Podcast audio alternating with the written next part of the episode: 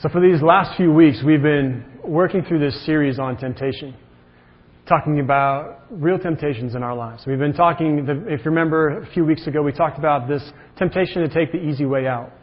When Jesus, when the Holy Spirit was leading Jesus into the desert, I believe that Jesus had the option not to follow. Knowing the desert and what everything was happening there, yet he still followed God. He didn't take the easy way out. And then we talked some too about how we have this temptation to take control of our lives. When things are scary or when things are hard, we want to take control. We want to make it work. We find it difficult to trust God with things. And we want to just fix it ourselves. And then we talked about it last week when we are tempted to put God to the test. When we've been in that hard place for a while, and we start asking, God, are you really there? God, prove it to me that you're really here. And we start putting God to the test. And we've been watching how Jesus has been having these same temptations and how he faithfully navigates each one. How he relies on the Word of God. Each time Satan comes to him and tries to tempt him, he responds first with the Word of God. But also, Jesus responds with faith in God. He faithfully follows his Father, does what his Father is calling him to do, even when it's difficult, even when he knows that it's going to mean sacrifice. Well, this week we're going to be talking some about this temptation we have to put our way above God's way. Kind of got a picture of it when the kids, when Jonathan was running, doing it his own way, not following the lead, not following Tracy, who in a completely uh, non heretical way was trying to portray God. but that temptation to put our kingdom above God's kingdom. Now, I can tell you honestly, like, I still struggle with this. Putting my kingdom above God's kingdom. Even with the church, I still struggle with that.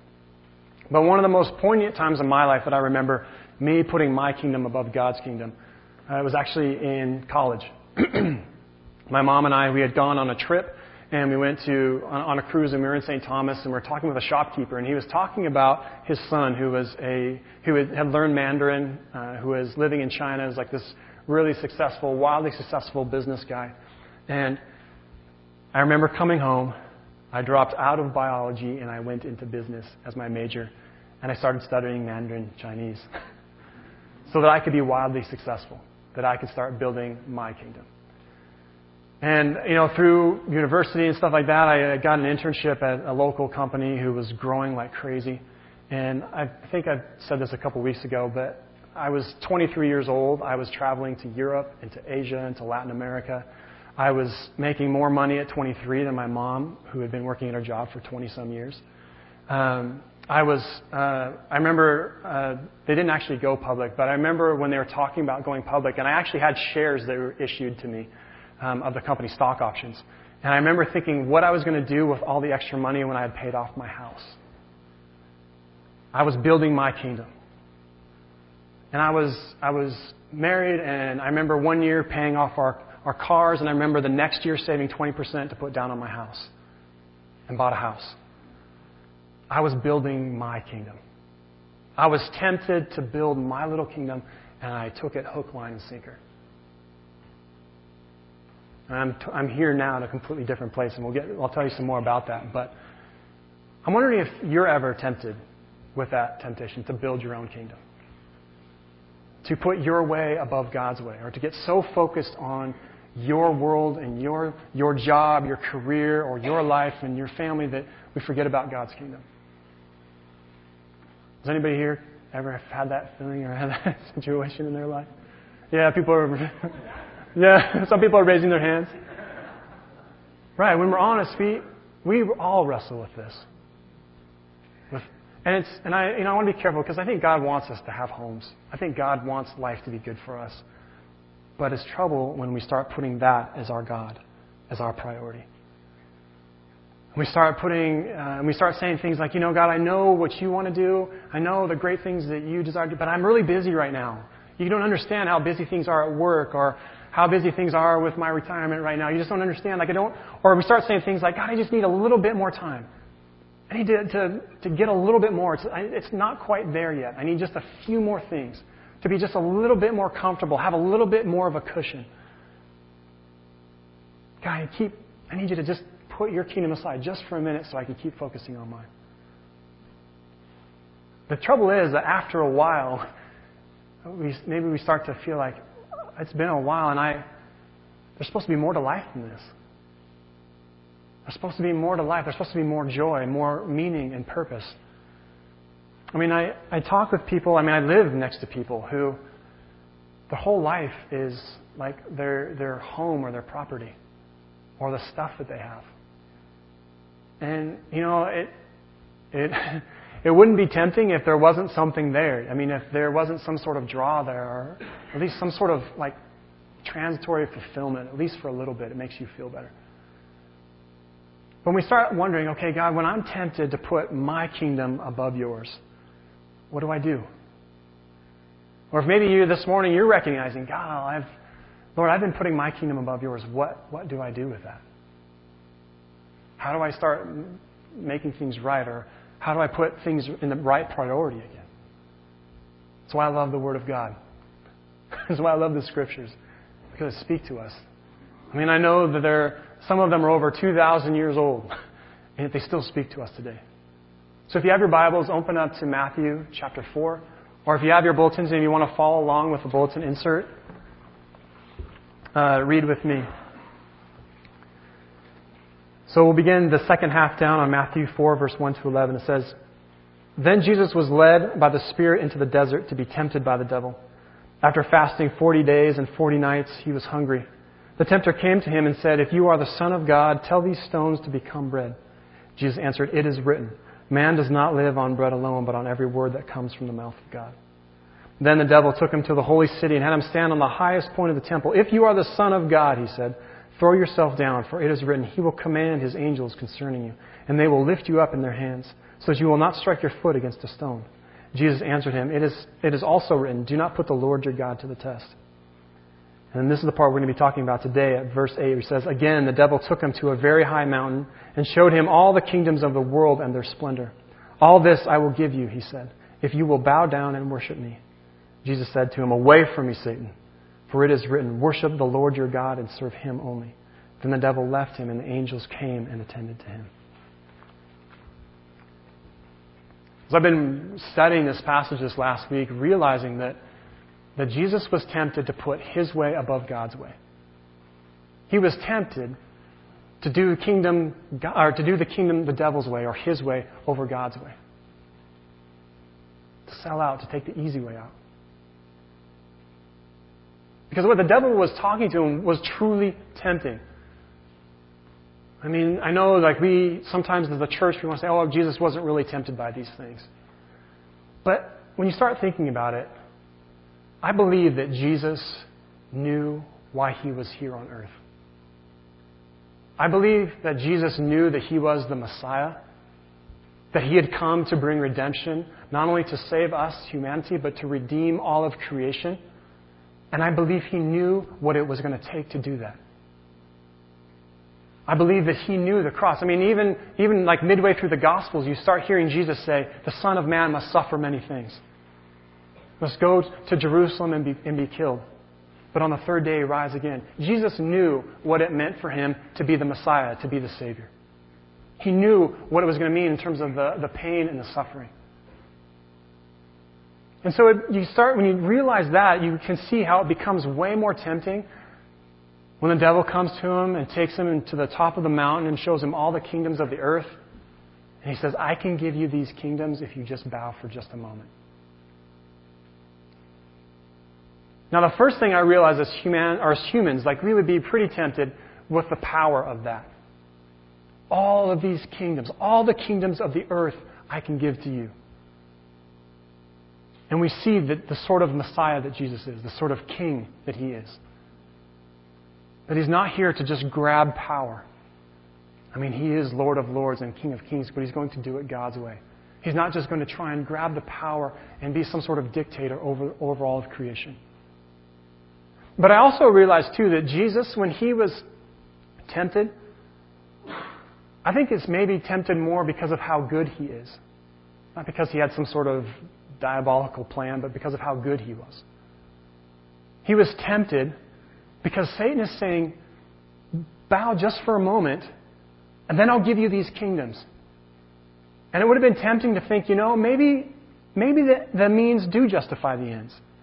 You know, it's just a brief bow, and then I can get to work making things better. Then I can get into control, into power, and I can start changing these kingdoms.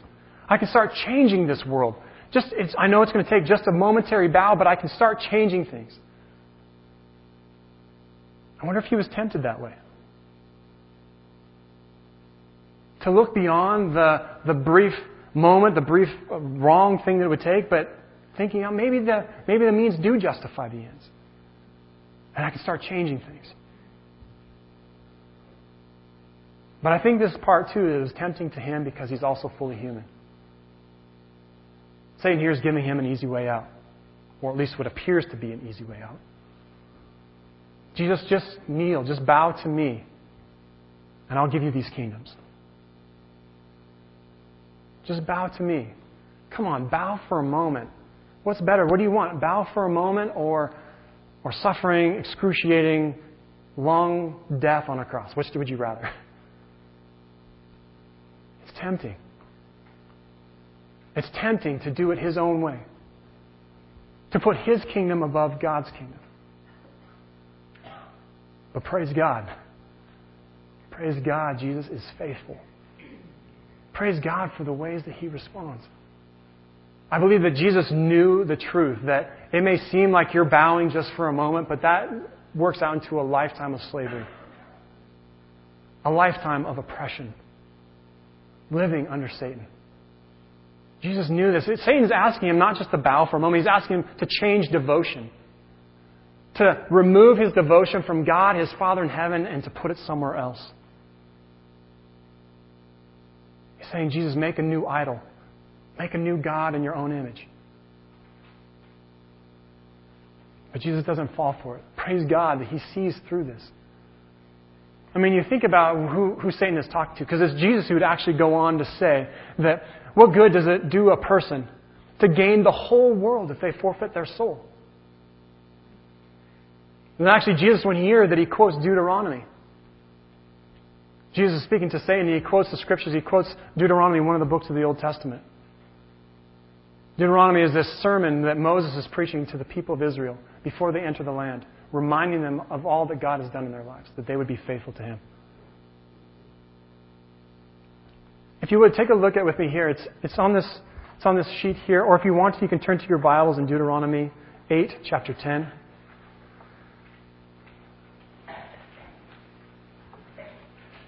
So Moses is speaking to the people of Israel, and he says, When the Lord your God brings you into the land he swore to your fathers, to Abraham, Isaac, and Jacob, to give you a land with large, flourishing cities that you did not build, houses filled with all kinds of good things that you did not provide, wells you did not dig, and vineyards and olive groves that you did not plant. Then, when you eat and are satisfied, be careful that you do not forget the Lord who brought you out of Egypt, out of the land of slavery. Fear the Lord your God. Serve him only and take oaths in his name. Do not follow other gods, the gods of the peoples around you. For the Lord your God who is among you is a jealous God and his anger will burn against you, and he will destroy you from the face of the, of the land. What did I say? Ah. sorry. It is chapter 6. Hopefully, sorry. Because there's actually, if you're, if you're interested, chapter 8 is basically a, a prolonged version of chapter 6, that, that verse I just read. Um, but sorry, chapter 6, uh, for those of you who had the insert.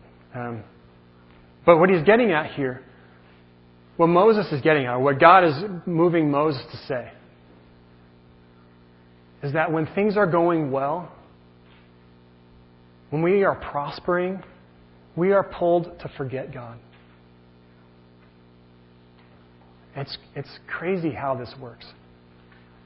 You know, and it's in Deuteronomy, and Jesus is actually quoting both of these, but if you remember from last week, or actually from the part in Deuteronomy where God says, or when Moses says, Do not tempt the Lord as you did at Massah. And we talked about it last week, last week when things are going bad, we are tempted to test God. God, prove to me that you are God. God, prove to me, make things finally work. And we're tempted to put God to the test when things are hard. But we realize this morning, too, that we are tempted to go our own way, to forget about God when things are going really well. You know, I started this morning talking about when I was young, when I was in my 20s, and how, you know, I was thinking about it like putting my kingdom above God's kingdom. It wasn't even that. I didn't even think about God's kingdom. My whole world was wrapped up around my kingdom, around my career, around my success. But now that I am a follower of Jesus, more faithfully following Him, I still feel this pressure. When things are good, you start saying things like, it's because of my own power or the strength of my own hand that I have built these things. I'm a self made man. Or I'm a self made woman. Or it's because I've worked so hard at my career that I've got these things. We start forgetting what God has done. When we prosper, we're pulled to forget, to take God for granted. Now, thankfully, Jesus responds, and he shows us how to respond. He shows us how to respond to this temptation. First thing, he begins by quoting scriptures. His life is immersed in the Word of God. So when Satan says, I will give you all of these, I'll give you all of these kingdoms, he remembers that when things are going well, we are tempted to forget God. He quotes Deuteronomy Fear the Lord your God alone and serve him only. When you're tempted to make idols of other things, yourself or your career or your home or your hobby, remember the Lord. Serve him only. So not only is Jesus remembering the Word of God, but he's also faithfully following God. He has this relationship, and we hear a lot about it through the Bible about how close Jesus was with the God. He said, I and the Father are one. He had this intimate relationship with God. We read in the Gospels too, um, there's parts where it says that Jesus went away by himself to pray. He was constantly spending time with his Father. This encourages us, one, to be in our Word and to be into the Bibles, reading them regularly, but also to be growing our relationship with God. You know, sometimes people come to church and they think, I'm going to church, I'm doing the thing, but God desires a relationship with you. I mean, it's great if you're here, but God desires to know you and to know how deeply He loves you and for your life to be changed through relationship with Him. So Jesus shows this that we are immersed in the Word of God, but also in a relationship with God. But there's also one other thing here that I just wanted to, to draw out. I can't help it. Is that I think Matthew is telling us this story, or God is telling Matthew to tell us this story, so we will see what kind of Messiah Jesus is. What kind of king he is. And he's a good king. Even when he's tempted to take the easy way out, to have all the power with none of the sacrifice, he still does the right thing. He still follows God. But that's the sort of king we follow, the sort of Lord that guides our lives. A king who would sacrifice himself for the sake of you, for the sake of us. Even when he could have had it a completely easier way, yet he still did it God's way, faithful way. This is the king that we serve. This is the Lord who shapes every aspect of our lives. Jesus was tempted Satan came to him and he tempted him with, with doing it his own way over God's way, of building his kingdom his way rather than building God's kingdom God's way. Now, the question is you know, I, I know that, that most of you, there's a very slim chance that you're going to find yourself in a desert on top of a mountain, tempted by Satan with kingdoms and bowing. Like, I know that's a pretty rare chance for you. But I do know that we still struggle with this. We still, I mean, the situations are different, but we have the same temptation to put our way above God's way, to put our kingdom above God's kingdom. We are tempted with this. We are tempted to forget God. When things are going well, when things are going well in our life, we're tempted to forget that it's God who does it. We're tempted to forget that it's, that it's God who brought us here is God who provided all these things to fall in place for things to be going so well for us. Some of you might be thinking, like, things are not going well for me. I don't know what you're talking about, Jason. but I want to encourage you, too, that God is at work in your life, too. When things are going well, we are, we are tempted to forget that every good and perfect gift comes from God. We start thinking that every good and perfect gift came from my hard work or for my amazing ability or my skill. And we stop building God's kingdom. We, start, we stop focusing on God's kingdom and His desires for this world, and we start focusing on our tiny little world. And I believe, like I said, God wants us to have homes. He doesn't want us to be homeless. God doesn't want us to be miserable. He wants us to, to enjoy, to be full of joy and full of life.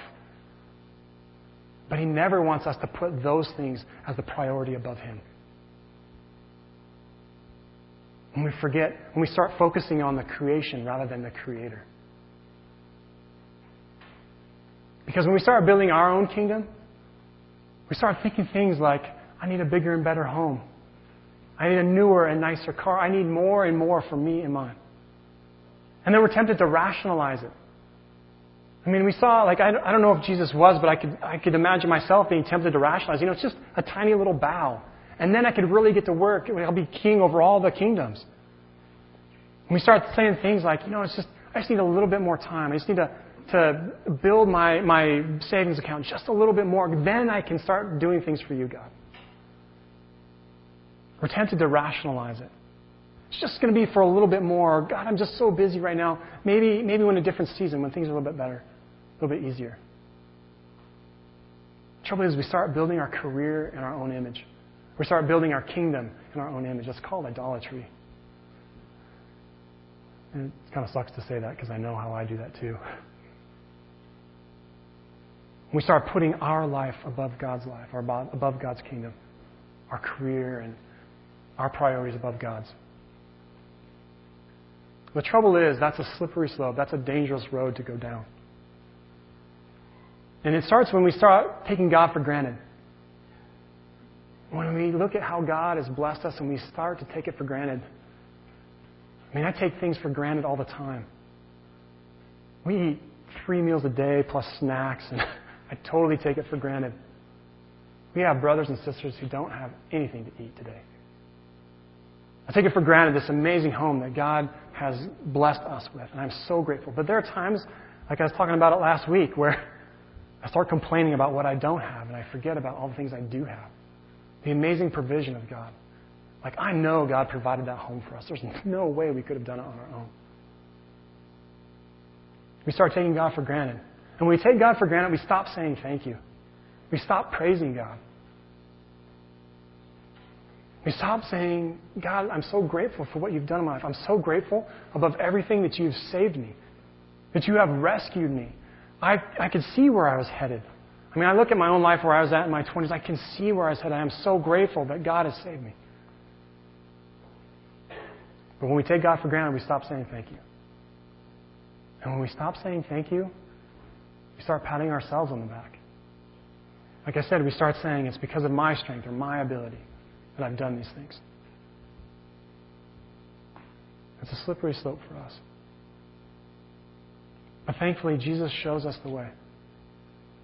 And actually, speaking and referring back to Deuteronomy, I think God shows us how to faithfully follow Him. But it's hard because, you know, we, we do these things. We have these, these kingdoms and these ideas, and we start thinking, but you know what? It's the culture around us, too. I mean, it's just it permeates the lives of people around us everywhere. It's like just a foregone conclusion that life is about your success and getting ahead. I mean, we have friends who bless them, God bless them, but that's what they think life is about. And it's part of like our human nature. I mean, it's not just something that, you know, this generation dreamed up. It's happened from the beginning. When Eve took that, that fruit the, from the tree of the knowledge of good and evil, putting her way above God's way, putting human, humanity's way above God's way. Or what about and, and, and the Tower of Babel? People were trying to, or humanity was trying to build this tower up to the heavens. So they didn't need God anymore. It's in us. This temptation, this drive to put our way above God's way, to put our kingdom above God's kingdom. And like I totally did it. I still wrestle with it. But it doesn't work well. I can tell you from my own life, my I was 23 by the time I was 24, um, my marriage had disintegrated, and the company I was working for was laying off people. I remember standing in this room of this house where I lived, or that I'd bought, and there was no furniture or anything, and just the light coming in, and realizing that Jesus, Jesus was the only one who would always be there. His kingdom was the only kingdom that was going to last. And I started thinking, you know, if I'm going to believe this, or now that I really believe this, I'm going to start living it. Because I was doing the thing, you know, I go to church occasionally, and then I kind of just keep doing working on my kingdom. But I said, if I'm going to really believe this, then I'm going to walk this way. I'm going to live this way. And like how God has blessed me now. And I'm here with you, His family, preaching the Word of God, which I love, preaching to this church family whom I love, and with my wife, my, with Tracy, and I have two sons, and this amazing place. Like God has redeemed me. And it's because I've been trying to follow His way, not mine. And I know I don't do it perfectly. I mean, most of you know me long enough. There are times when I fail at this. But it's amazing what God has, been, has done in my life. And we see in the scriptures how God is, gives us, shows us how to resist this temptation. To resist this temptation. To put our kingdom above His. It's in Deuteronomy in chapter 6. Not 8. That's in 8 too, but chapter 6 where he says, remember what, the, remember what God has done. Don't forget what God has done in your lives. Keep reminding yourselves. Keep telling other people about it. I mean, it's great for them, it encourages them, but mostly it reminds us of what God has done in our lives. I mean, I know some of you, some of the stories that you have, how God has been at work in your lives. You have amazing stories. Amazing stories that not only would build faith in others, but will keep building faith in you and thanking God, thanking for His provision. Thanking for the ways that He's redeemed you, that He's drawn you out of some of the hardest times in your life, and you're here now, and you're in a better place because of what God has done. So keep thanking God. And then follow Him. Now, I say this on purpose because if we try to follow, begin, like some of you might do okay, but sometimes it's hard if we're not trusting.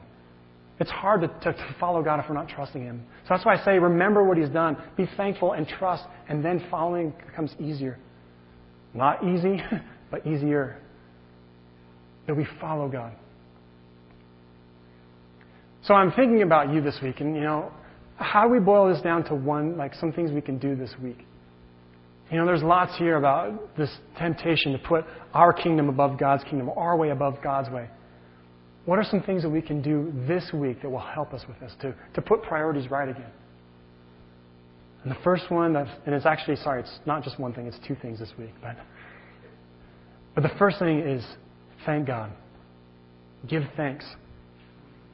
Now, for those of you who, I don't know, do that sort of crazy thing where you remember sermons, um, I know, somebody got that joke. You'll, you'll remember that I've been saying this for the last three weeks. Give thanks to God. It's one of the, the, the best ways, the most helpful ways of trusting God is remembering how faithful God has been and thanking Him for it. Praising God for what He's done in our lives. So that's the first thing. Praise God this week. The second thing is this is find a way to put God's kingdom above yours again. Now, some of you are going to hear this this Sunday or this morning, and you're going to think, I've got to make a huge change, and I'm going to, here's, bless you. For some of you, maybe it's just a baby step. Find one way this week to put God's kingdom back on top. Find one way this week to put God's priorities above your priorities. Now, I know what I'm asking because I'm already thinking about, man, what this is going to mean for my life. But put God's priorities. Just one more thing this week. Just one more way. And, you know, maybe it's as simple as that time that maybe you had devoted to your kingdom or to your career or to your hobby. Take just a bit of that time and devote it to God's kingdom this week. You know, maybe it's calling up that, that one person you know who just needs encouragement right now, who's in a hard time in life. Take that hour that you're going to do for yourself or for your kingdom and just go and spend it with them. Or maybe it's resources. Maybe, maybe it's not time. Maybe you already spend lots of time with people. Maybe it's the, the, the financial part of it. Take that, that thing that you've been saving for your kingdom and devote it to God's kingdom. Now, I want to be careful here because, I'm, like I've said a few times, I want to, to say that I believe God wants us to have homes. God wants us to have enough food to eat. He wants us to have enough, to, to actually to have abundance. But so that we can share it with others, so we can be gracious and we can be generous. Find one place this week where you can devote something that you were kind of had it earmarked for your kingdom and devote it to God's kingdom. I hear God saying that, you know, to, to trust Him, to, to give Him praise, and to put His kingdom above ours. You know, we're tempted, and we've been talking about this these last few weeks. We are tempted with all sorts of ways. And this morning we're talking about how we are tempted to put our way above God's way, to put our kingdom and our little empire above God's kingdom. But imagine what it begins to look like when we start giving God thanks, when we start praising Him, when we give God thanks and we start putting His kingdom even more above our own. Now I know, like I'm, in some ways I'm preaching to the choir because I know you. I know so many of you in the ways that you're already putting God's kingdom above yours. And I want to bless you in that and to encourage you in that. But imagine this week as we do that next thing. Maybe that thing that God has been sort of putting on us, we've kind of felt God's Spirit saying, Come on, but there's one thing above yours. To do that this week. To keep giving God thanks. To keep trusting Him. And to find one way this week to put His kingdom above ours. Amen.